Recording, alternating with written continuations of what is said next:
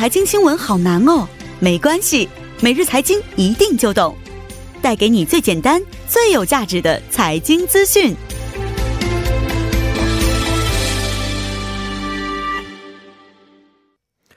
每日财经一听就懂，为您解读经济概念，分享热点经济资讯。那马上把我们的连线啊，把我们的这这个评论员董爱颖老师请到我们的直播间。你好，你好，你好，主持人，你好。那今天给我们带来的财经信息是关于什么方面的？嗯，那么今天呢，央行开了这个议息会议哈，二月份的议息会议，所以这个今天呢，我们这个也是央行，呃，可以说是跟预期不太符合的，是冻结了这个基准利率哈，还是维持在百分之一点二五不变。嗯，而且呢，对于这个经济这。未来经济增长也进行了一个预测哈，那么是将今年二零二零年韩国经济的增长预期呢，从此前的百分之二点三下调到了百分之二点一。哦，那么明年呢，二一年的这个预期还是维持在二点四不变。嗯，这样一个情况。对，但是昨天我们也听到了啊，说海外的一些这个预测机构说，韩国今年的整个的经济情况可能会腰斩的情况百分之一，是是，可能是这样的情况。但韩国这边呢，给了一个百分之二点一，还是比较好的一个数值，是不是？对，还是。相对于这个，就是昨天一些民间的或者一个这个国外的一些预测机构来说，还是因为它是政府这个这个下面的一个这个机构机构调查结果，哦，而且它这个。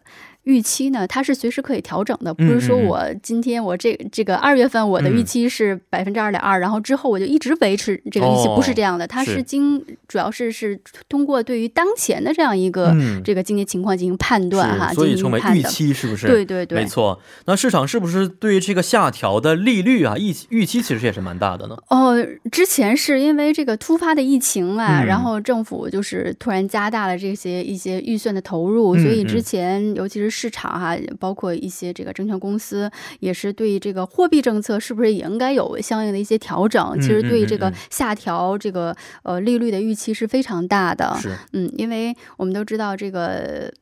每个月都会有这个上调还是下调还是冻结是吧？当经济往下行的时候，那么市场就会更加期盼这个这个央行能有所这个这个举动，可能会下调一些利率来刺激这个经济的增长。嗯，是的。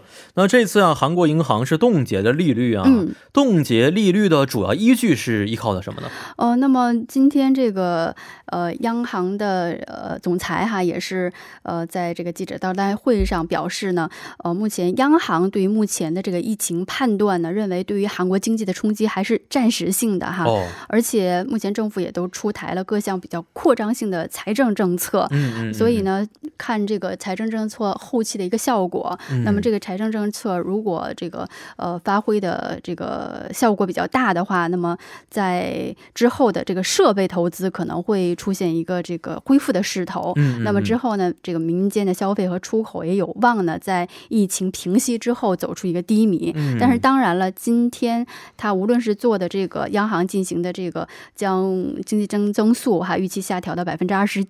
二点一，还是说维持这个基本这个基准利率的不变？那么都是有一个前提条件，就是说目前的这个病毒的这个新冠疫情哈，它可能会在三三月哈冲顶之后逐渐平息哈，或者而且不会就是出现一个长期化的这样一个情况是为前提的。那么如果呃看韩国这个这个疫情的发展，如果后期出现一些变动的话，那么央行很可能还会有后续的一些追加的政策。原来是这样的啊！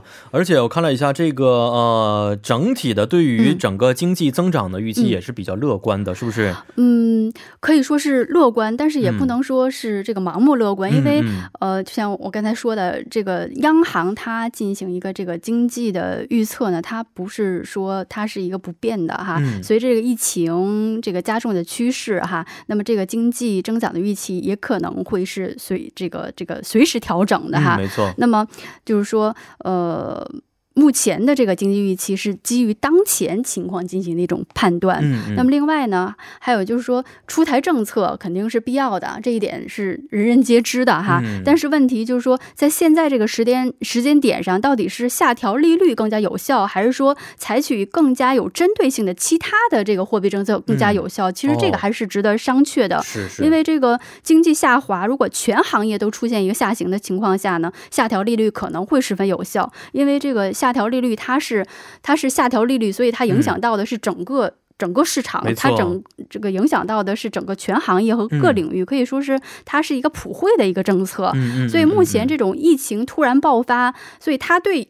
某些行业冲击可能是致命的，但是对有些行业的影响可能是轻微的，或者这个显现出来还需要有一段时间。所以呢，在这个目前这个时间点上，可能采取一些有针对性的政策哈，对一些呃正在陷入这个经营困难的一些个体户呀，或者一些企业，然后提出比较有选择的一些微观的政策，可能会更加有效。是。所以呢，今天这个央行行长也表示呢，目前这个韩国银行已经决定增加五万亿韩元。元的一个金融这个中介支援贷款的一个额度，嗯嗯嗯，是。而且以前我们节目当中也经常会说到，对于个别的一些行业啊，对，也采取了很多的一些支援政策啊，是的，是。那老师，您觉得韩国的银行啊，韩国银行最近也会出现有下调利率的可能性吗？也会有的，因为其实在这次的这个议息会议上呢。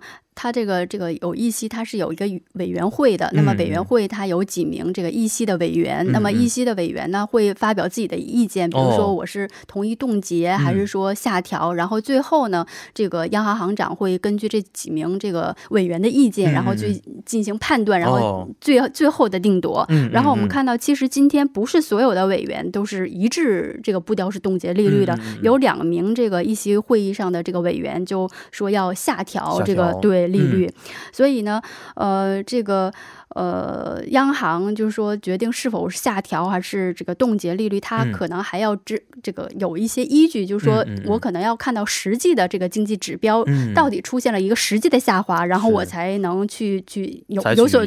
措施哈，对对，对对，所以所以目前这个市场还是认为可能会在一季度一季度的这个经济指标、经济各项数据发布以后，也就是在四月份，它可能会是一个下调利息的一个窗口。对，是。所以其实对于韩国整体的社会经济情况来说呢，三月份和四月份，我觉得也是非常重要的，是不是？没错没错。一个是疫情的走向是如何，是的，在三月份来说要出现一个这个明显的结果啊。对。还有一个就是说，现在国家的这些刺刺激的政策能不能起到一些效果？是的。也是值得我们去观望和去注意的啊！好，今天也是非常的感谢董老师啊，咱们明天再见。嗯，再见。嗯，再见。好的，那以上就是我们今天的第一部所有内容了。在稍后呢，将会由播报员连燕为您送上二十八分在韩生活实时消息。半点过后，我们马上回来。